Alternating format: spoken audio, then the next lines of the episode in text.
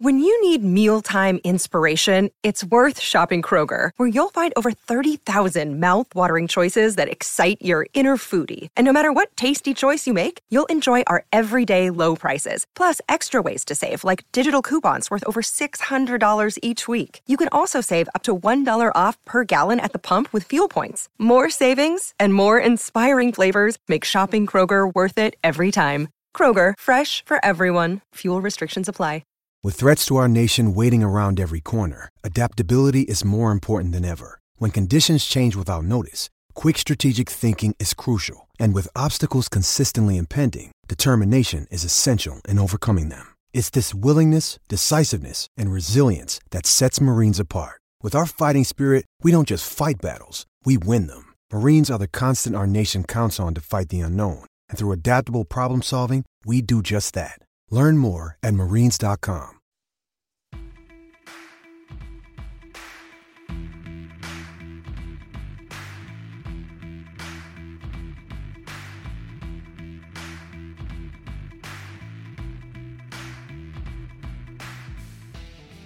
And what is good, everyone? Welcome to KGW's 3 on 3 Blazers. My name is Orlando Sanchez. Jared Cowley on my right, Nate Hansen on my left, the one and only Max Barr on the ones and twos. Welcome back. You are rocking with the best right now, and the Blazers get that parade going down. Oh, Broadway, man. Back-to-back victories. It's on in Rip City. You're feeling too good about a perfect week of picks over there. That that is uh I did not expect that enthusiasm coming into this podcast on that. I think you called it, Nate. This is like 10% what the Blazers have done- have done and 90% how well Orlando is picking these Oh, games. 100%, man. Uh, I'm just trying to add some energy to what has been a 12 and 16 season, Yeah. and uh, you You know, try- a couple of wins uh, against bad teams is is really the wave right now. Not to mention this is going to be our last pod in 2019. Yeah. So you got to Yeah. you got to bring up the energy. I like that you did that. I It's mean, a- you may have been last chance to, to do something well. You may, yeah, there you go, there you go. Uh, you may have been full of it there to start, but I love the energy it brought on. Let's do this. I think I'll take that compliment from you, man. Uh, how are you guys feeling about the week and, and what the Blazers were able to do since the last time we met up?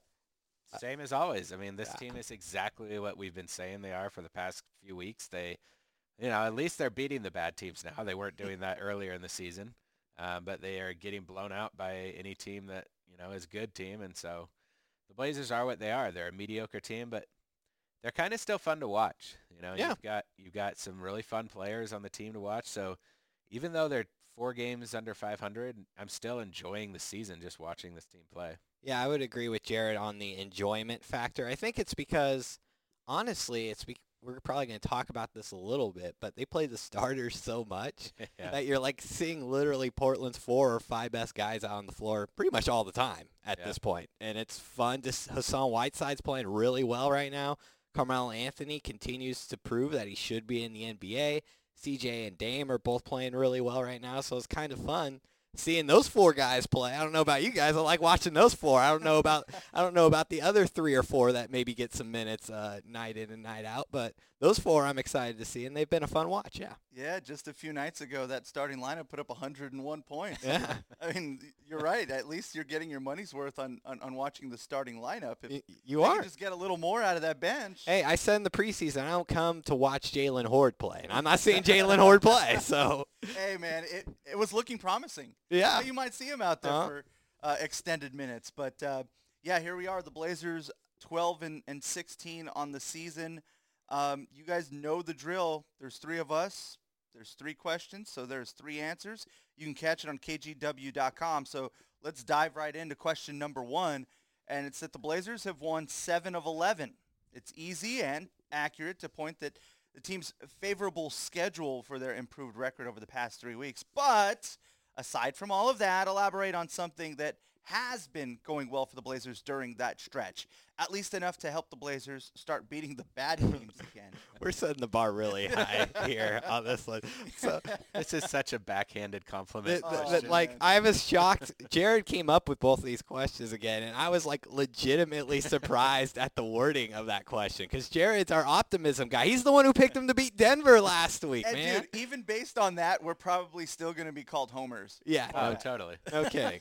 So this is what I wrote in my written answer, and I told Jared it was my immediate reaction when I read the question last night after the game. I said, when I read this, it made me laugh out loud right there in the office Yeah. with Nate sitting across from me. So I said this question reeks of desperation for optimism for this team. Like we're grasping at straws right now to try to be positive and and stay optimistic about what this team could be when really as we've said they're just a mediocre basketball team right now. But let's go down the rabbit hole, why Let's don't go, we? man. Let's Do do, it. it. Have some fun. So I'm going to look at the last five games of this stretch, which has been since Rodney Hood has been hurt, because I think the Blazers without Rodney Hood is a different team than the Blazers when they had Rodney Hood in the starting lineup. So the best thing going for Portland in these five games is the starting lineup has continued with Kent Bazemore to be effective. Uh, their net rating is plus 7.2 over these five games, not quite as high as the 10.1 you had with Rodney Hood. They're not as explosive offensively, but they're much better defensively, at least through these five games uh, with that starting five.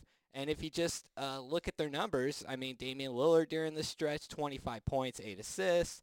CJ McCollum, 21 points, shooting 48% from the field. Hassan Whiteside, his line is incredible. 18 points, 14 rebounds, nearly 4 blocks, and 67% shooting from the field. Melo's 17.7 rebounds.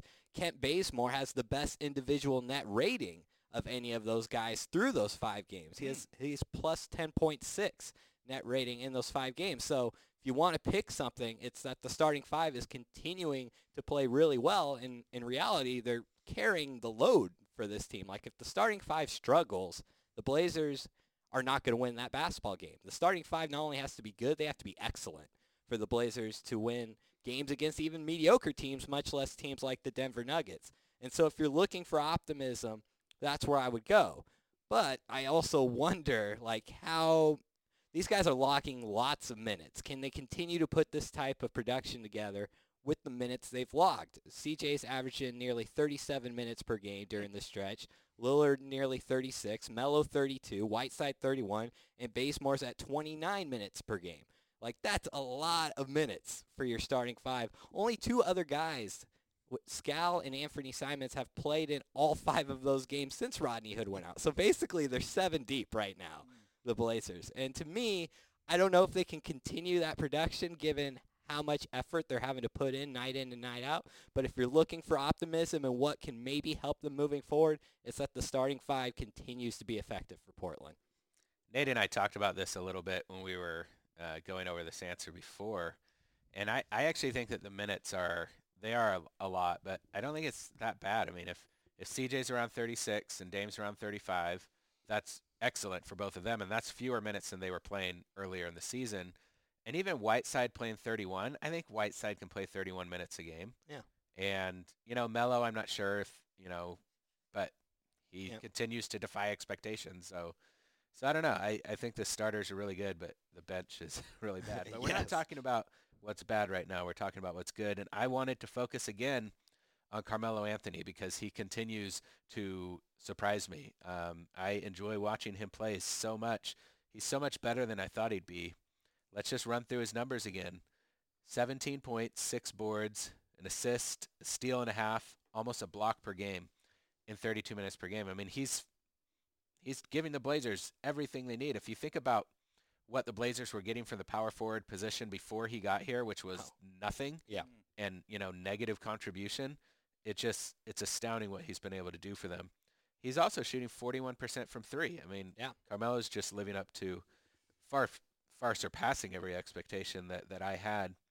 Um, I think what he's done, I do think his defense has been better than I expected as well. But the Blazers' defense is still bad. But I think he's allowed his contributions have allowed the Blazers to be a, a, a much better offensive team, which helps them make up for how bad they still are on defense.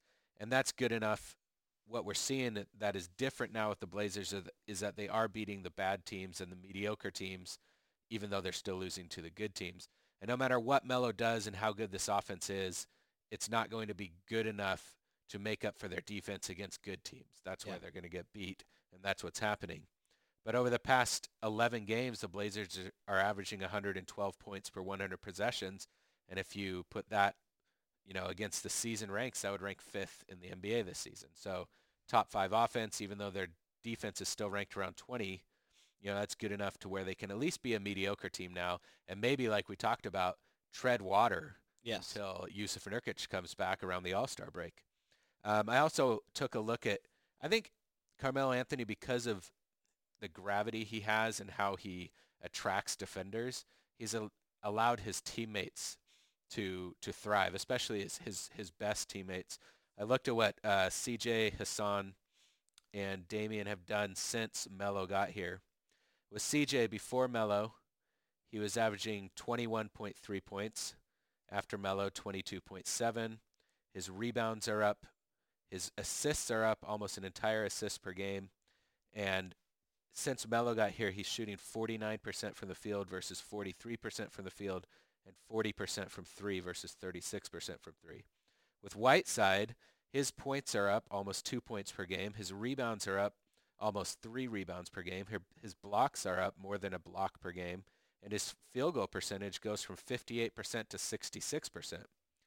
Dame's numbers are actually down a little bit, except for his assists. And with Melo getting here, it's allowed Dame to really run the team and be a more of a playmaker and, and a point guard, which has helped the Blazers offense be better. So for me, I think the biggest difference is just getting a real NBA player to plug into those power forward minutes. And I'm still completely on the Melo train. And he's actually been uh, decent for them defensively. Yeah, he too. has. Uh, I mean, we all saw it in the Phoenix game. He made a couple big plays defensively in that fourth quarter. And he's just one of the things I've noticed about Melo that goes beyond the box score is just his awareness for what's going on out on the court. You can see he's seeing things a step before most guys on the court are seeing things. And I've been really impressed with that. And he's communicating it. He's Yeah. out there barking on defense to his teammates all the time, and the Blazers need someone like that. He's a vet, man. I mean, Yeah. straight up, that's that's what you need out there. Yeah. And uh, he's delivered. A- a- As you mentioned, he's defied expectations. I mean, he's been the real deal. Um, Melo has been, I, I thought, was the easy answer to this question, but I also thought that this could be a Hassan Whiteside appreciation uh, Oh, answer here. Okay, here we go. Yeah, man. Yeah. Uh, yeah, he deserves a little we- love. he does. We haven't talked about him much, but go No, ahead. And and for uh, all the early you know backlash and, and the reputation that he has, um, I think that he's held up his end of the deal. yeah. Um, I don't think that most people expected him to come in and replace Jusuf Nurkic, but what he's been able to do is fill in quite nicely. Yeah. Um, and you guys mentioned over this 11 games or so, but even let's just say eight games in December compared to the past two months, uh, you mentioned his numbers and they've just gone, they've gone way up. Hassan Whiteside's have. Um, you know, third in the league in blocks. Uh, he's top five in rebounds right now. Um, Field eight- goal percentage, he's way up there. his field goal percentage, he's averaging 18 and 14. Yeah. Like, dude. And there have been games where if he doesn't play, the Blazers don't stand a chance at winning games. Yep. And maybe I'm a prisoner of the moment in what I just saw against Golden State, but a 23 rebound performance where the Blazers desperately needed every single one of those rebounds uh, to win that game. Um, I just think he deserves a lot of credit, and I don't think he's getting enough of it right now uh, for what he's been able to do. And uh, it's good to see that from a dude that had so much baggage coming in uh, to seeing him deliver for this team. And it wasn't just baggage coming in. It was, I mean, he wasn't all that great the first month we were here. I believe, you know, three or four weeks ago, we had a podcast with a listener question about Hassan Whiteside. And I basically said the sooner the Blazers could get rid of him, the better type thing. And now I'm not, I mean, they should still trade him at some point this year, but I'm not, let's just get him out the door, you know, where I, which is pretty much about where I was a month ago. And he's, he and Dame ever and I wonder if a lot of it is health because he had a lot of nagging injuries in the preseason and training camp. I think a And lot if of he it now finally feels a lot better and feels comfortable out there on the floor and also just gelling with Dame. Like that took some time and Dame was on his case early in the season about not setting good picks, about not diving to the basket hard enough. And there you can see their chemistry today compared to what it was, you know, games 1 and 2 of the season it, it's two completely different worlds out there for those two guys. And so I totally agree. He deserves a ton of credit, But the reason Hassan Whiteside doesn't get necessarily all the credit, and Jared knows where I'm going with Yes, this. So my favorite play of the Blazers season happened last night against the Warriors with about a minute left in the game.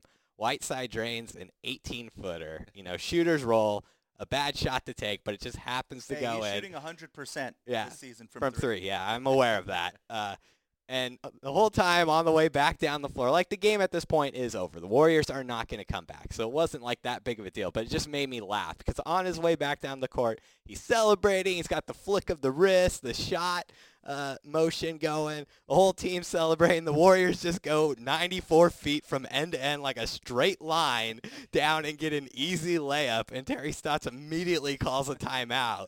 And it's things like that is what irk some fans a little bit Well, about Hassan gotta, Whiteside. Someone's got to get back on defense and help him out. Yeah, if okay. he's not playing defense, Yes. clearly it's a bucket. Yeah, and there was there was no one remotely close to the paint. I forget who the Warriors player was that got this layup, but it was just it made me laugh because it was so funny to see him celebrating. And even Kevin Calabro, like on the broadcast, was kind of having fun with it as well. How dare you steal Hassan's shine in a moment like this I know. right now? I know. I know, I'm not stealing a shine. Like I didn't have a problem with it. It just made me laugh. funny. It was one of the most fun moments of the season. But Yeah. Jared had told me he saw people on Twitter yesterday that were that were pretty upset with that s- sequence of effort. Terry Terry Stotts was also upset. Yeah. yeah. Sequence of effort. Oh man. All right, guys. Question number two: Buy or sell? Damian Lillard and C.J. McCollum make up the best backcourt in the NBA this season. Explain. All right, so I think uh, they're only competitors in my mind because Golden State gets a pass for injury this season. Yep. Uh, you've got James Harden and Russell Westbrook in Houston. I think Kemba Walker and Jaylen Brown in Boston and Kyle Lowry and, and Fred Van Vliet in Toronto. I think are the best backcourts in the NBA along with Dame and CJ this season. Um, I'm going to go right off the bat. I think that Dame and CJ are better than Walker and Brown in Boston and better than Lowry and VanVleet in Toronto, even though I think those are both very good duos. But the reason this question kind of came up is because you guys know I am a disciple of ESPN's Real Plus Minus. I Yes. love that. I love that stat. Their right, their ratings always come out a little bit later into the season, sometime in December, and they finally came out this week. And Lillard is ranked 14, uh, 13th overall right now, which is about right. But I was surprised to see C.J. McCollum ranked uh, 14th overall in the NBA. And in RPM wins, which is the estimated number of wins that a player contributes to their team, uh, they rank eighth. McCollum ranks eighth in the NBA, and Lillard ranks ninth. So according to RPM wins, the Blazers have the best point guard in the game. Mm-hmm. You know, he ranks as the best point guard in the game in every one of their metrics, and the best, the second best shooting guard. You know, CJ is well behind James Harden, but he's still number two. And so I was wondering, does that mean, you know, that they're the best backcourt duo in the NBA this year because Golden State is not in the equation anymore? And so it does come down to Harden and Westbrook versus Lillard and McCollum. And though I loathe to do it, Oh no! Wow, Jared, I, I, I have to. you hate James Harden. You hate James Harden. But just because, no, I hate the way James Harden plays. And I That's not what you said a couple weeks ago. well, I mean, it was just I was just trying to use fewer words. Never forget. I also hate, you know, how the officials, you know, treat him and and all of that stuff. But it it doesn't mean that I don't recognize his vast ability. I mean, he's Yeah. one of the very best players in the entire NBA. And if you look at RPM wins, the total RPM wins for for Dame and CJ is 5.5, and Harden alone has 5.3 this season. And so Westbrook only has 0.6 because Westbrook is what he is. You Yes. know, he's an overrated stat stuffer. I think that you told me earlier that Hassan Whiteside is the Russell Westbrook of uh, big men. Yes, he is. I, I I told Jared that that Whiteside sequence yesterday, like that's such a Russell Westbrook type thing to do. I, Except I, for he's seven one in doing it. I love that very much. But um, and so because of that, because of how good Harden is, I think that Houston's duo just Wow. barely edges Portland. Plus, you know, Houston is winning games right now, and Portland isn't. So, so I hate to do it, but I have to be fair. I think that Dame and CJ finished just a smidge behind the Rockets. Wow. I thought you might go Dame and CJ on that. I, really I- did. I went, yeah. Well, If Jared. Harden wasn't so so good, I would have. Well, Jared's afraid to take that leap. Let's do it. yeah. They are. Dame and CJ are the best backcourt in the NBA this season. Like it, it a backcourt is also about playing together. Like James Harden and Russell Westbrook are staggered quite a bit for the Rockets because of the fact that they are not good together. And so we're talking about a backcourt duo. And if I were, I just thought about it also like I'm taking these two players, which would I want in, Mhm. on my team? And if I were to take any two combination of these players, I would want Dame and CJ more than I would want Harden and Westbrook on my backcourt, more than I would want Kyle Lowry and Fred VanVleet, more than I would want Kemba Walker and Jaylen Brown. Mm-hmm. So to me, with the Warriors out of the equation, like when I initially saw the question, I thought, there's no way that I'd pick Dame and CJ. And then once I thought about it, I went through the rosters and everything, like everything for me kept saying yes, that they are the best backcourt in the NBA this season. And it individually, they're both playing really well this year. Yes. Dame's having one of the best seasons of his career, which is saying something. His points per game average is the third best of his career. His field goal percentage is almost his career best. His three-point percentage is a little bit down, but close to what it's been the previous two seasons. And his assists are a career high right now. C.J. McCollum, he started off slow, but if you take a look at the last 19 games, which is now we're getting an extended period where C.J. McCollum has been very good, 23.2 points per game. If he continues that the rest of the season, that would be a career high. 4.8 rebounds per game. That would also be a career high. Four assists per game. Also would be a career high. 49% field goal percentage. Also would be a career high. And 39 three-point field goal percentage wouldn't be a career high, but it's certainly respectable. And so because CJ has elevated his play this year, Lillard has maintained his high level of play this year. I think they are the best backcourt in the NBA. I mean, I told Jared this earlier. If the Blazers were 20 and 8 and not 12 and 16, CJ would be making a case for himself right now to make the All-Star team.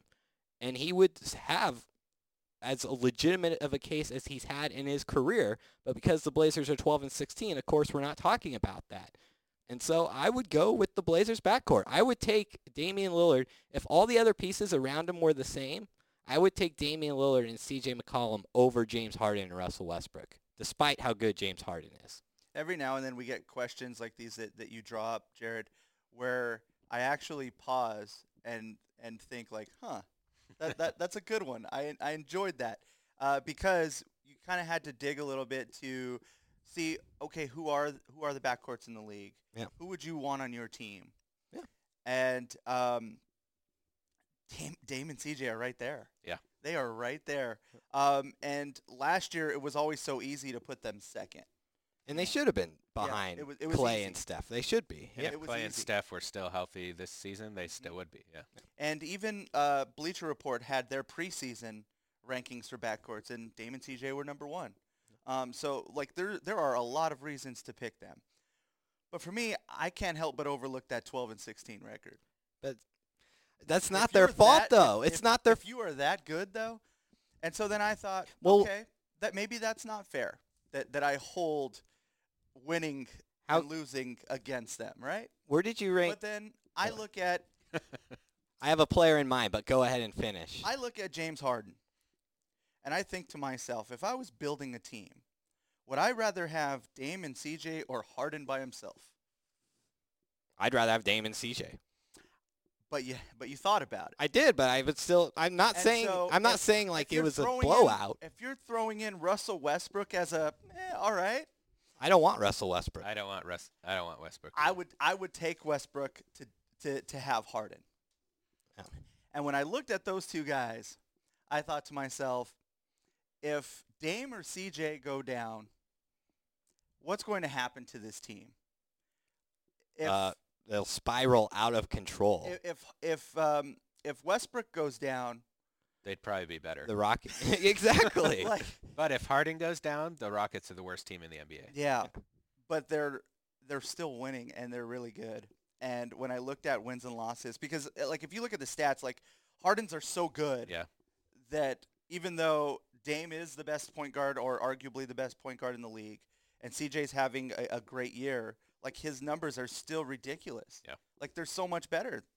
Um, so I lean towards uh, the Rockets duo as my number one. For me, it was all about Harden. I mean, I think Yeah. Westbrook is It is all about Harden. extremely overrated by by many people, and I think he actually hurts your team a lot of the time. But Harden is Like he's that good. you know, I love Damian Lillard and CJ Mm-hmm. McCollum. You know, I don't want the Blazers to ever get rid of those 2 Mhm. but I think James Harden is far superior to to both of them. And like as much as I despise James Harden watching him play basketball, if he was on the Blazers, I would love every single thing about the way he plays basketball. You have Harden tatted on your chest Yeah. right now. I'd be all about it, and I think that the Blazers would be better with Harden. No, I don't know if I'd get Harden. I would tatted on my love. I want to Orlando. Photoshop we- Jared with a Harden would be- tattoo we would across be his getting tans together on Bazemore Island with Harden tatted on our chest. Oh man. I promise nobody nobody wants to see that. But yeah, it's just I just it's just because man, I can't stand Harden, but he is a just an elite talent, like I- far above I really almost loved anyone else in the NBA. I really loved this one What- because it's kind of a just a random question I thought at the time, but I think Damon CJ, you can make the case for them to be number one. Yeah, and what Russell Westbrook, like the dude is shooting 22% from 3 this year. Like that that's not even remotely close to the island of bad. and like his- that is complete defense- garbage. His defense is just terrible. And so let's start let's talk about the winning argument though since that was your main argument Orlando. Yeah, man. If the Rockets were missing 3 starters, would the Rockets be 12 and 16 kind of like the Blazers right now?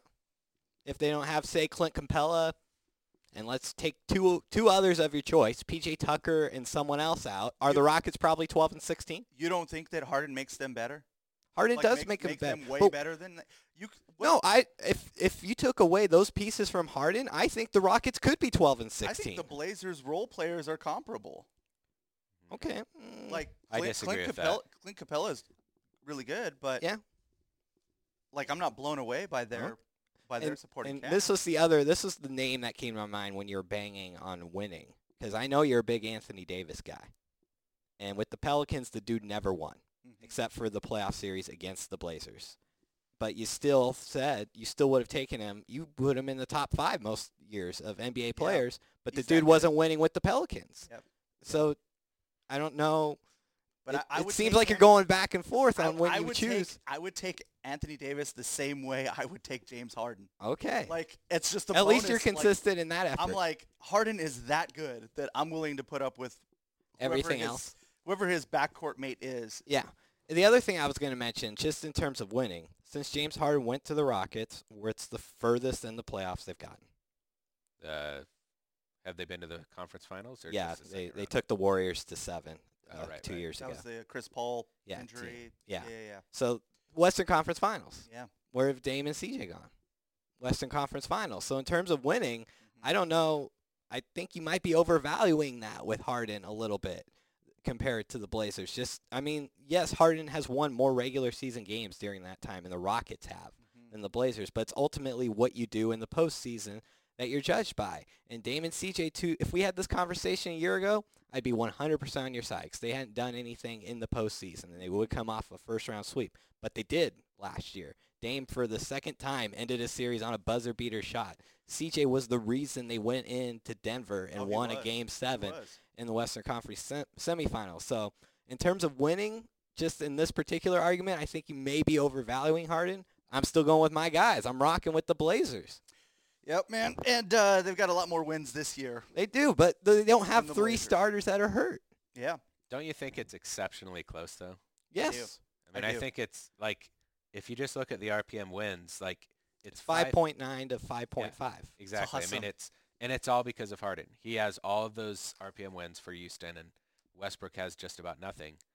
And the big thing here is that CJ McCollum, how much he has upped Yes. his game this season. Yeah. Yes, that was the biggest factor in me choosing them. Was CJ has been very good this year. Especially the way that CJ season began. Yeah, Yeah. Um, he always starts slow, but man, I was getting a little nervous Yeah, for a while there. it was particularly slow this season. Okay. So now let's go ahead and make some predictions. Okay, so we're back to reality. From from this hypothetical discussion? now we got to get back to wins and losses. Yeah. Oh, so now you're going to put my winning to the test here, huh? Now, now we're about to see how much you value wins. Yeah. Okay. So the season predictions record, you value them a lot, obviously, because your season predictions record this year, 20 and 8, Orlando, really good. coming Yeah. off another perfect week. One bad week, though, especially the one that's coming up, will Well, will this- change you this got- dynamic both in real life and our predictions Yeah. for the Portland Trailblazers. Jared and I are two games back. Jared caught up to me, uh, so we're both 18 and 10, two games back of you. So let's uh, let's do this. We got two Yep. weeks of games to pick Yep. from. Bit, a bit of bad news for all of our listeners out there. We're going to take next week off, enjoy Yes. the holiday. We're going to hang out. Not a lot of us are working. So, um, Speak for yourself. yeah. a couple of us will not be working. There you go. so we're going to go ahead and jam in a few extra predictions that Yep. will basically get us to uh, January 2nd when we plan to record our, our next podcast. So the Blazers have seven games until then. Friday, December 20th versus the Magic, who are 12 and 16. Saturday, December 21st versus Minnesota. They're 10 and 16. Monday, December 23rd versus the Pelicans. They're 7 and 22. You gotta like that if you're the Blazers. Thursday, December 26th at Utah, Yeah. 16 and 11. Saturday, December 28th at the Moda Center against the Lakers, You're not liking that one at all. 4 and 4. Monday, December 30th versus Phoenix, 11 and 16. And the last one on New Year's Day, Wednesday at New York, the Knicks, 7 and 21. You guys know the drill. Which games did the Blazers win? Which games did the Blazers lose? So I'll start off with this one. I'm going to say they go four and three. And on paper, the, to me, the, the three games I focused on were these first three against mm-hmm. the, the Magic, the Timberwolves, and the Pelicans. Because on paper, the Blazers should win all three of these games. But because I don't, I still think of them like the Blazers of the beginning of the year. Yes, they did beat Phoenix. Yes, they did beat Golden State, but I wouldn't say either of those were impressive victories by the Blazers. No. So I kind of I don't see any automatic wins again for this team. And I think they're going to lose one of those 3 games. And you know, I'm never I'm never afraid to take a risk. So I'm going to say that the one they lose to is the Orlando Magic on Friday night. Uh, the Magic have struggled recently. They've lost 5 of 6, but if the Blazers played that six-game stretch, they probably would have lost five of six too, because the losses were to the Bucks, the Lakers, Rockets, Jazz, and Nuggets. So the Magic are a lot like the Blazers. They lose to the teams they should lose to, and for the most part, they beat the bad teams. The real question is who's the bad team in this matchup, and I think they're super. great they're, they're super close, but I'm going to give the nod to Orlando because I think they have the best shot, and I just don't think the Blazers are going to do what we think they should and win all three of these games. That just feels too good Right. for this team. Uh, but they'll win the next two. They'll beat Minnesota, New Orleans. Of course, they won't beat Utah or Lake or the Lakers because those teams have winning records. Uh, I'm gonna say they beat Phoenix this go around, and they'll finish it off with a win against the Knicks. Uh, they won't party too hard at Times Square the night before. They go four and three. Uh, so last week I, I took a risk and picked them to beat the Nuggets because the Nuggets were struggling and I thought that that would continue. It did not. So I'm going to go back to the safe route here. I'm Yeah. going to pick the Blazers to beat the teams they should beat ah. and lose to the teams they sh- I feel you and Expect Ar- I feel like you and Orlando colluded on Bazemore Island on these picks here. you already know, man. Yeah. You already know. Hey, you're always welcome there, man. Yeah, No. yeah, yeah, we'll save you a I'm, spot. I'm still hanging out on my boat. So the fun way I decided to do this this week is just judge it by point differential, mm. which that's one of the best indicators of team success. And I'm going with the what have you done for me lately formula. And since the Blazers have kind of got well against a weak schedule and the schedule is going to continue to be weak for these next seven games, I'm looking at their point differential over the past 11 games, which we've talked about on this podcast, which is plus 2.2. So judging their differential against the competition's differential over the same stretch, the Blazers are going to beat the Magic, who are a negative two over the, that stretch. They're going to beat the T-Wolves, a negative 5.8. They're going to beat the Pelicans, negative 10.5. Ouch. They will beat the Suns, negative 3.5, and they will beat the Knicks, negative 12. Yikes. They will lose to the Lakers, who have a plus 9.6 differential over that stretch. Utah's point differential is actually negative 3.8. So are you going to do it? I thought about it very hard, Yeah. but it's in Utah. Yeah. So I'm going to give the Jazz the edge here. Plus, the Blazers broke my heart last. I was gonna bring. I was gonna bring so, that up. Yeah. know. Jerry. Jerry. Uh, or Jared went to the cherry pie on Christmas night last week because it went so poorly. Not last week, last year. Last year, correct. But I did think about I did think about picking the That's such a Blazers to beat the. Jazz because I actually think the Jazz are more on par with the Blazers' ability than they are with the teams above them in the Western Conference standings right now. I think that they are a you know decent mediocre type team, and so but because it's on the road, I'm going to give the, the the edge to the home team. Five and two for Jared, and I feel Orlando's coming up with the exact same thing right here.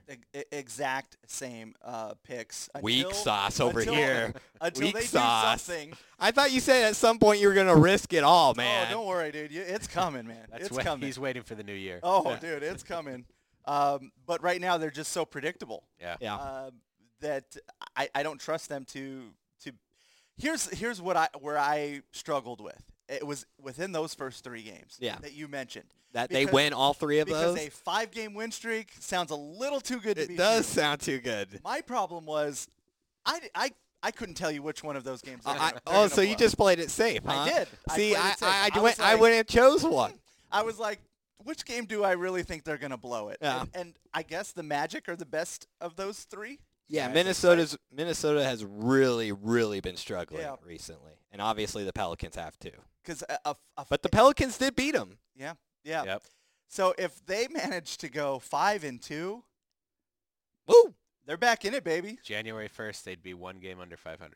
They'd probably be the eighth seed at that point. They're only what half a game out Half a right game now. out, yeah. Yep. All right, Yeah. So give me five and two just based on their recent behavior. I'm I'm hoping you're wrong. 'cause at some point here, I got, I can't keep losing one game to you. like I was ahead of you, and then I just like lose a game a week. Now I'm two back. I need to pick up one here. And I am hoping for another perfect week from Orlando. oh, I like I like how you did that there. I like how you phrased that. Speaking of perfect, let's uh, move on from our questions to the listener questions. Mm. You've got mail. Hey guys, Hey, Hey Max, how are you? I'm doing great. Did we even let you talk in the No. intro? That's No, our bad. We gave him like zero time to shine. That's You don't our have- you bad, don't have to Max. Let me talk. it's all about you. You guys should have here. just chimed in Yeah, and he- been like, "Hey fools, He- I have something to say." He tried to Who- shut us down too. Who's and the we- best backcourt? I thought about it. I'm gonna go off the board. I'm gonna say Oh. uh, Jimmy Butler and point center Bam. Okay, Make up the best backcourt in the NBA. a seven a seven foot backcourt mate. I like that. Nope. Let's get to these listener questions. Thank you to everyone who sent them in. First one comes in from A.B. Fogelquist. A.B. says, Hey guys, would having Jusuf back earlier be better? Or do you think his return after the All-Star break is the right call? Having him back earlier would of course be better, but it's not better if it's rushed bringing him back. If he's truly ready to go before the All Star break, then yeah, bring him when he's ready to come back. But if he's not, then wait him, then hold him until he is, whenever that day is. Because the most important thing with Jusuf Nur- Nurkic is his long-term health and that he is ready to go next year and give you everything he gave you last season. I know we make fun of, or at least I do, you know, management sometimes and uh, the decisions and, you know, the summer of 2016 and all of that stuff. But I think what they're doing with Jusuf Nurkic is great. They're putting zero pressure on him Yeah. Yeah. t- to be back. And it, um, having him talk to the media and him still be on that same um, page with everybody of when I'm back, I'm back. And when I do return, I'm going to be better than I was. Yeah. Um, that's what you like to hear. And just based on what you're seeing in progress, you like it. But for me, I'm not even thinking about this season with him. Like if he comes back, it's going to be great. It's going to Yeah. be this huge Well, he's party. definitely coming back at some point this year. And, and uh, even you know from Dwight Jaynes reporting, he's saying it's the, the bone looks healed. Like right now, it's just all about building muscle. Yeah. At this point, uh, to handle the wear and tear of NBA games, um, but it's kind of just uh, whenever he comes back, let him come back. If it's after the All Star break, if it's way after the All Star break, great. Um, but for me, I'm not thinking about this season anymore Yeah. uh, in terms of being a, a contender. Like if you get a 100% Jusuf Nurkic, you're back in that championship conversation. Yeah. So let it go as long as it needs to go. yeah, nothing is more important than Jusuf Nurkic's contributions in coming seasons. Mhm. Yeah. So wait until he's 110% before you bring him back this season. Yep. I do think it is important he does play this year, though, and all Yeah, and I indications he are he is going Yeah. to. Yeah. Because Paul George talked about after his injury, like just getting some games back in the, in before you can really focus on being your who you were beforehand is really important mentally and physically for him. And just the reward, you know, he hasn't played since that injury happened in March. So if we're talking a February return, that's 11 months of not playing basketball. Yeah. Like to him, uh, just playing is Yeah. going to be a huge reward and a huge boost. Uh, and so get him out there, get his feet wet, get him confident That's again, fair. and then go into next season ready to go. That's fair because there's nothing quite like getting a run in a in a game Yeah. versus practice or simulated stuff. So Right. I mean that's that's good. I think mentally as much as yeah, physically. absolutely. All right, next question from Dave Earl. Why do they always fail to cover the spread? Ooh, Dave's a betting man here. Don't bet on the Blazers. Yeah. we don't have like a good answer for this one because not none of us. Uh. Max, I think, throws some fifty cent bets down every now and then on some Blazers related things. I don't but- mess with the spread. I, if I'm betting on NBA, it's a money line parlay situation. Okay, so Mm. uh, none of us do bet on the NBA, much less the Blazers. If they if they fail to cover the spread, Dave, just stop betting on the.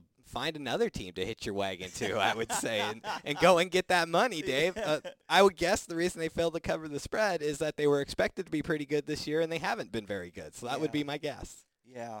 And I mean they're so close when I do pay attention to the spread. The Golden State game was minus nine. They won by ten. Ooh, wow. like that's Those free throws Dame had with- at the end really mattered then, yes, huh? you're playing with fire with with the Oh. Blazers. So I, my advice would be to stay away from them. Yeah. Yeah, they're so. I mean, they have been predictable lately, but overall, when you look at the season, they've been such an unpredictable team. So I think it's been tough for Vegas to kind of pin down exactly where to put that line. And if the Blazers are missing the spread, I think it's probably because of that. Mhm. Dave, once again, I have no clue, but I would look into betting on the Los Angeles Lakers because they've been very good this year. I don't know if you'd make a lot of money there, but You'd be, it's better than losing. All right, next one comes in from Greg. Can the Blazers get to 500 before the All-Star break? yeah. Hmm. yes, I think so. I mean, the way we just talked, you know, going through the next seven games, there'll be a game under 500 if they go like, you know, Orlando and I picked, and two games under 500 by January 1st. And the All-Star break is another, you know, month and a half past that. So I think that, yeah, they can get back to 500 before the All-Star break. If, if they just keep doing what they're doing now, which is beating the bad teams and losing to the good teams, they're going to eventually find their way back. Will they be? I don't know. It's very promising. Uh, I think so, but I would lean yes uh, because the schedule is is so favorable right now. Yeah. Um, but But it's not going to be favorable through January and into February like it has been the last couple weeks and will be for the next two. right, Yeah, I mean, I'd have to look at January and February schedule leading up to the All-Star break to to make an educated guess on that. But I'm also not going to count out Dame. You Yep. know, he he's been in this situation before and brought him back, and so I'm yeah, I I think that they can, and I, I do think they probably will. to give them to give you an answer, I, I'll go yes on that. And they are trying to win still. I mean, oh, for Jason sure. Quick asked, he has that story. He asked CJ McCollum after the Denver loss, you know, are you guys a lottery team? And CJ basically laughed in his face, said no, and walked away, you Yeah. know. And so this is a team, you know, even if it is just the seven or eight seed, I think they do take a lot of pride in having that playoff streak continue. All right, next one is from Clint. That's a good question, by the way. Yeah, Yeah, good question, Greg. Clint says, I'm really liking the play of Whiteside. What are the chances he will finish out the season here? And if he is traded, is that our season? Clint thinks it is. He says, I think it is until we get our bigs back because rebounding is our weakness right now. Clint is right about that. Rebounding is a weakness, and losing Whiteside uh, will undoubtedly uh, be a detriment for them improving in that aspect. But will he finish the season out here? I, we talked about this last week. Like, if the Blazers are going to win a championship in the next two to three seasons, which is their goal, they have to add talent to this roster. And the best option for them to add talent is by making a big trade or two and one of those trade pieces available is Hassan Whiteside. You cannot just let him walk. And when you bring Jusuf Nurkic back, you won't need Hassan Whiteside. So go and trade him.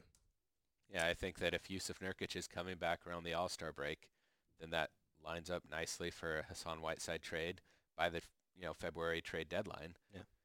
And I don't think they can trade him until then if they want to be able to continue to tread water until Nurkic comes back. Because I think if they did trade him and they didn't bring back a center, I mean, they would be in a lot of trouble.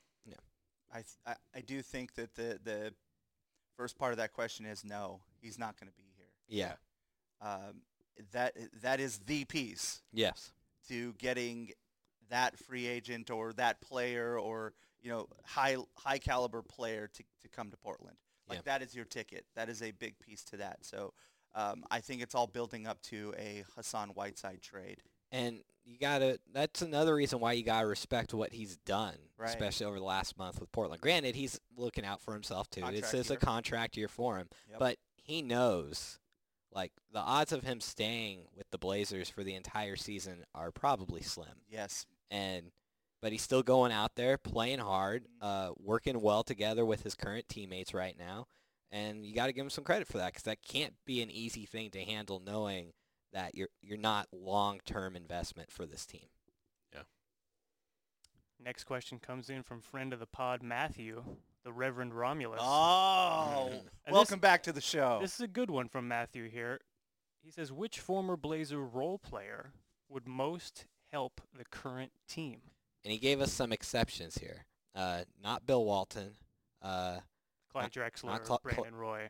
and Lamarcus Aldridge. So you can't pick any of Those those four. stars. Those, Those are th- stars, but yeah. He just That's wanted to make players. sure we didn't go that route. You can't pick any of them. I know who I thought of immediately when I saw this question, and it's a recent role player. But I think Wesley Matthews would be great on the Blazers. Uh, he's a legit three and D player. Uh, he's come back nicely from his injury. I know he was struggling a little bit earlier this season, but I would I would love to have Wesley Matthews on this Blazers team, a team that struggles defensively and needs any type of shooting and offensive production they can get. I think he would be a great fit on this team. Mm. I thought about Jerome Kersey. I, mean, I, I kept thinking about what's their biggest weakness, and right now I think it's small forward. Yeah. Jerome Kersey was one of the best role-playing small forwards, you know, of his of his era. Um, but I think that I'm gonna go with Nick Batum if we're talking about players in their prime when Okay. they were role players for the Blazers. Nick Batum is a, a very versatile defender. He was a good three-point shooter, and I think that he would just fill so many weaknesses for this team and, and help them be a lot better. Meyers Leonard. All right. No, no, you're uh, not going with that. No, um, the I- hammer. I, I wish I would have have given this some, some serious thought, but like these might be too good of players.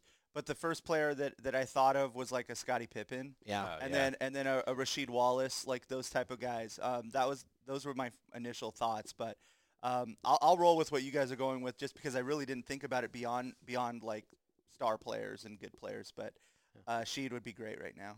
Not Oh. probably not dealing with with the uh, media, but uh, you know having him on the roster would be pretty dope. Would he let it be Dame's team if Rasheed Wallace was on the roster? Yes. yeah, I think so. You think Yeah. so? He never really wanted to be the man. D- Okay. Dame would handle so much of that that Yeah. he didn't Yeah. want to do. Okay. Yeah. I also thought about Buck Williams Mm. because even though Melo has filled the the four spot well for the Blazers, Buck Williams with his toughness, his rebounding, his defense, his ability to score in the post. I mean, those are a lot of things that the Blazers need at that four spot. So he would be great. All right, last question from Kimmy Goat. When will Neil improve our god-awful bench? Yeah, Well, this they- isn't wrong. That No, their that- bench is terrible. It is bad. yeah, That's why, what is up with your boy Anthony, Nate? dude. He He had the bench figured out with I, him. I was telling they had the bench figured out That with, was it. with him and two injuries He was- ago. he was Uh, averaging 30 a game off the bench. Man. yeah. Uh, Jared and I were talking about this, and he really is struggling right now because when I was doing my dive into what players have done since Rodney Hood's been hurt, Anthony Simons, well, Bazemore had the best net rating, which surprised me.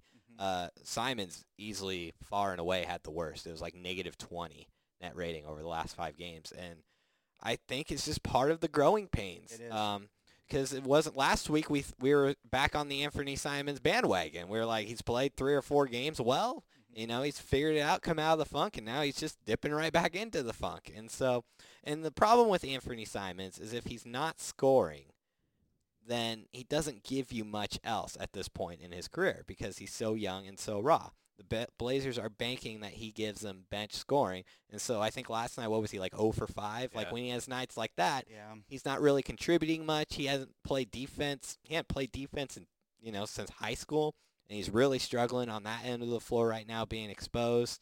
Uh, so, when will Neil improve the bench? That was the question. Uh, in the off season, you're gonna have to you're gonna have to live with this for the rest of the year. Like this is what they are. It could be the off season. The other thought I had about it is, what if none of these star player trades work out for and when they're shopping Hassan Whiteside? What if they don't want Kevin Love in his contract? What if you know other players aren't available? Um, what if they don't want to take the the risk of Gallinari leaving after the season?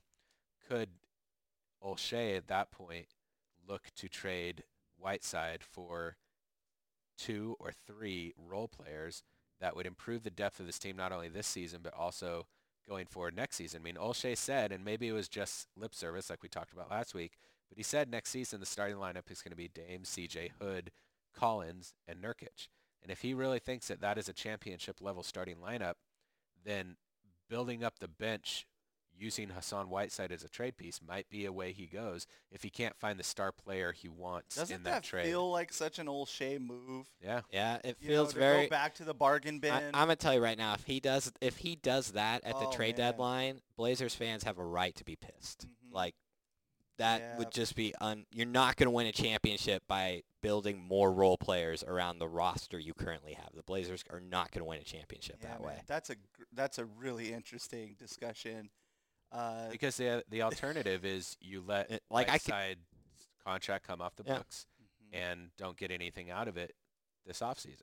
that's going to be painful if if it did. I would to- rather him make the move for role players versus letting, Letting him Whiteside walk. walk. That's the worst. but that's the worst. like just thing. the idea you bringing that up like that has my blood boiling right now i couldn't Alright. even imagine if i was like a diehard twitter rip city community blazers fan like and that happens But consider it like this. I mean, do you think that Dame CJ Hood, Collins, and Nurkic No. with a deep bench No. is at least a championship contender? No. Not at all. No. But if they had Kevin Love in the starting lineup, they would be? they'd be closer I don't know. Uh, I don't know how I feel on that one. yeah, I, I they're there. They're a Western Conference Finals team, right? With with last year's Not- roster, you know. yeah but the west is i mean the the depth of the west isn't as good this year but the top is better right. Are this you, year are you going to beat Like, the say- Lakers and Clippers and the warriors next year Warriors next year? with that starting five there's no way you need another threat. yeah You need another scorer, a guy that you trust in crunch time, a star. Yeah. Yeah, they've got to do something. Like this this has been 20 summer of Yeah. 2016 It's in the coming- making. yeah This move here. Because they won't have another chance after this. I No. feel like I feel like Olshey just made this move because of you. Yeah, and now we're now we're already angry and having this podcast. You guys are already fired up. and It hasn't even happened yet. Although at least we at least we now know what day is the day the trade deadline February sixth. Yeah. At least we now know what our podcast is going to be like after February sixth. Because what Jared just described, like, may be the most likely scenario of what happens, and people here are going to be upset, and they should be. They would be upset, but I do think. I mean, I think we're still. If Jusuf Nurkic is back to what Jusuf Nurkic was and continuing to improve because he was young, we underestimate how good he is. I mean, he's a top 20, top 30 NBA player Yes. in my mind. Mhm. And now we're looking at CJ as potentially a top 20, top 30 NBA player. So you have, you know, a top 10 player, two top 30 players, you know, an improving young player in Zach Collins, a good young player or a good, you know, small forward in Rodney Hood. And then if you actually have a deep bench, so I mean, the Blazers starting lineup every season outplays other starting lineups. And then the bench comes in and they give the lead away. So if they had that starting lineup next season and a legitimate bench Mhm. that wouldn't give away these leads, maybe. I mean, they could be the one seed in the regular season, but they would not win a playoff series against a LeBron-led Lakers team that were a LeBron and AD led Lakers team like the one they have this year. Yeah, that might be true. All Uh, to answer the question, we don't know when they're going to improve the god awful bench. It's Who- bad. Who, who asked that question That- again? Who that- was Ki- it? Kimmy, does that answer your question? Kimmy, don't do this to us. All right, we were all having a good day. You heard my tone at the beginning of this podcast, and now we've entered a very dark place. Oh man. I'll take I'll take the blame for Yeah. this one, guys. Yeah, I mean, I think I think this was Jared's fault. yeah. If the- Sorry, Kimmy, we're triggered right now. Yeah. Jared, it's your fault. All right, Jared. What, let people know what our email address is if they want to submit a question. yeah, if you want to submit questions for listener questions, email us at 3on3blazers at gmail.com. And also catch us on Twitter. You can we send out, you know, feelers on Twitter for questions before the podcast, but you can send us a question on Twitter whenever you want and we'll store it away for the next week's pod. Mm-hmm. You can reach me on Twitter at Jared Cowley. At Orlando KGW. At enhance underscore KGW. I am at Max and Bar, and I have a question. Are we ready for Rip It? Oh, Yes.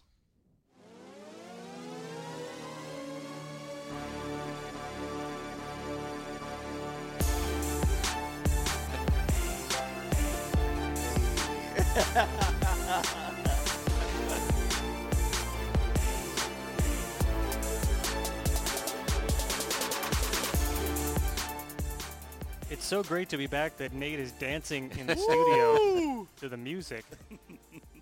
it's great to be back with another week of Rip It. I La- love Rip It music. Like every after Oh, every doesn't? podcast, It's- I have it we're- stuck in my head. We went from we went from hyped to angry. We're hyped again. We're in the good positive back, mood baby. just like that. We're That- back. That's what Rip It does for you. Yep. Until you lose. Well, last week Jared finally won his Yep. first Rip It title of the season, Thank Yep, you. I'll yep. enjoy it. now. Congratulations, Jared. and he Thank was you. feeling good. Luckily, he wasn't here. He was remote, so he had to celebrate at his home. Yep, yep. I think you said I'm pretty. I pretty much think I'm incredible right now. was the quote? Did I really? That sounds like something I would say, not you. It does sound very natish. Uh, so let's find out how you did last week. Let's get to the recap. That's great. Oh man. We're going back to that Nuggets game. First question. Who will make the most three-pointers? Carmelo Anthony, Gary Harris, or Anthony Simons? Oh. Jared and Nate went with the hot blazer at the time, Simons. Yeah. That, uh, Orlando, you went three to the dome. oh yeah, Melo. Oh. Nobody got it. It was Gary Harris. Yeah. He uh, he had a couple right off the bat. I think he, Oh, he did, right? Yeah. Started finished the with game. what four, He had three. three. Ma- He was three for six. Carmelo was two for five. Simons 0 for three. You were right Ugh. there, Melo. Come on. Almost had it. Next question, same game. Was over under 19 and a half points for Nikola Jokic. Jared went under. That's Orlando and Nate went over. And he scored 20 points. Yeah, on the board. I thought he had Oh. scored way more than that Well, because did. of how easily they had won. I forgot Well- how many he scored. well, let but- me set the scene for you. Ooh. He the game was over. Denver had the ball, but they were going to get a shot clock violation. Jokic was sitting on 17 points, and he just tossed up. Are you kidding me? He Oh, tossed a bad beat for Jam. That's Jared. that boss. a bad beat. That's yes. a bad beat this right was, there. This was like a one-legged, just like toss it up there, and it was a swish Oh, Nothing but net. to give him 20 points the That is- Joker. that is the definition of a bad beat right there, at man. the shot Uh, clock buzzer. oh, I Uh, do not yeah. feel incredible anymore. that was that was a rough one. We're on the board, yeah, Orlando. we're Yeah, here. Nonetheless, Nate and Orlando got it. So Blazers at Suns. The question here: more points, Dame or Devin Booker? We know it was Dame because Booker didn't yeah, I even suit think up. I went Booker, man. I think I did. I too. think I only went Dame because both of you picked before me and That's picked right. Booker. That's yeah. right. Nate was the only one to say Lillard, so Nate gets that That, Oh, all right, here we oh, go. Oh, Come on my. now. Come on. Give This me a second rip it looking win good. this That's what we get for picking against Dame, man. Dame had 27 points, by the way. That's a good outing. We move to the Warriors game. The question here: most rebounds, Kent Bazemore, Glenn Robinson III, or Alec Burks?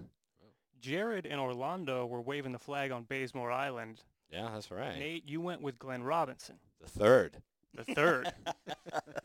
and you were all wrong because Oh. Burks Of course. finished with the most rebounds. He had six. We all saw that. Yeah, Alec Burks, of course. Robinson had four. Bazemore with only one rebound. Oh, Yeah. Do gotta- better. Do better. Gotta pick it up, Bays. yep. Come on, Yeah, that, man. that that island's floating Come in the on. distance. Barely see you guys out there. Nah, he's fine. And that brings us to the wild card question of the week, which was which team, Nuggets, Suns, or Warriors, will score the most points against oh. the Oh. Blazers?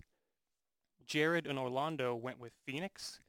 Nate, oh, you went with the. Nuggets. Oh. Now this, the spread between all three of these teams was a total of four points. Oh, no, my this is so close. It's not the Warriors. Denver scored 114. Phoenix scored 110. Ah, And the Warriors scored 112. Oh yeah. No. That's what we're saying. So Oh. Nate gets it, which means Nate Hansen gets another Rip It title. Three out of five for Nate. Orlando, you got one. Jared, a goose egg coming off his Rip It Wow, win. someone's a little I know. overconfident over there, man. Whoa. told you. Wow. So you know what that means for the season standings here, fellas, right? just took the lead. I'm the Uh, only maybe. one with two outright rip it wins this year. And before we move forward, what was my goal entering the season? I don't, we don't remember. Oh, you guys are mean. you guys are mean. Is anyone else listening right now? I kind of just tuned it Well, out. I, I know I know Matthew, the Reverend Romulus's The kids, kids. are listening The right kids, now. They're sure, big right fans. Yep, Yeah. yep. Uh, so It's a ticker tape. my goal over to answer my own question, since you guys had to be jerks like that, uh, was to win Rip It this year because I did so poorly last year, and uh, another step closer to that goal there. there. Well, my congrats friends. on that. We close out 2019 with a Nate Hansen. Dude, so not only victory. did that Jokic shot matter for Jokic, it mattered for the Nuggets, right? And that how many total team points thing.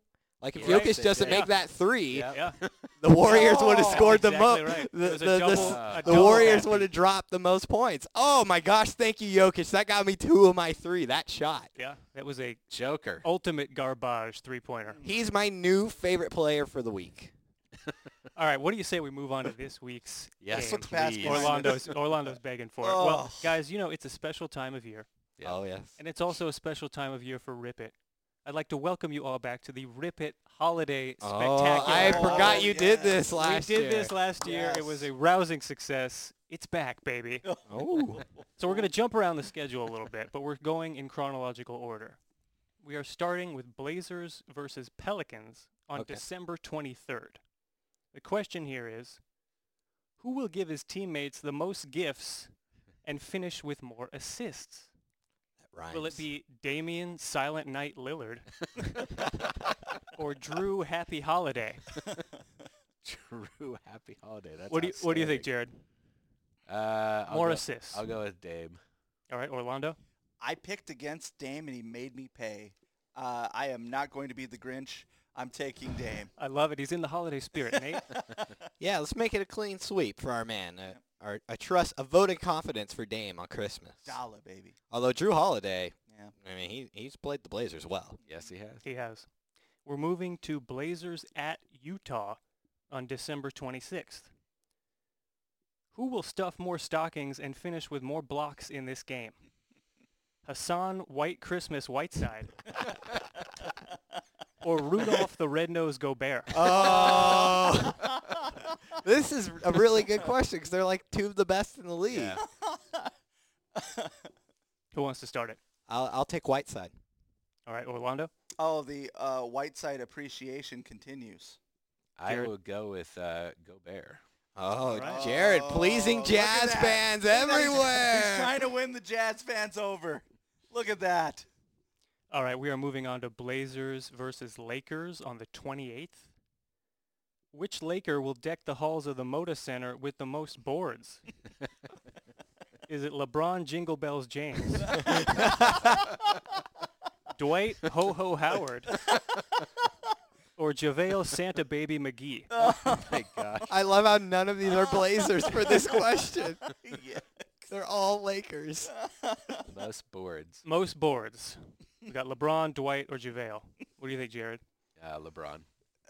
All right, Nate. Jingle bells, baby. Jingle Bells James. Orlando? Yeah, jingle bells. All right, ji- we're jingle all the way. That's great. Blazers versus Suns on December 30th.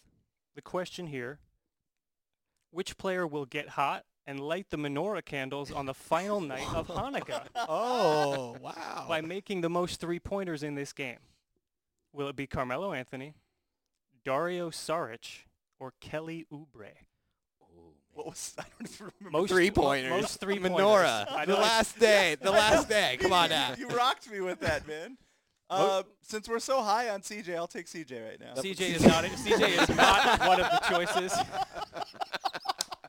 he, shook, he shook me with that. Who are my options? You got had Car- you got? Carmelo, Kelly Oubre, or Dario Saric. Uh, I'll take I'll take Dame. That's a, I think that's a, I think that's a rip it, a rip it first. I have I have checked out. Orlando checked is out. shook. Uh, I'll, I'll give me three to the dome, baby.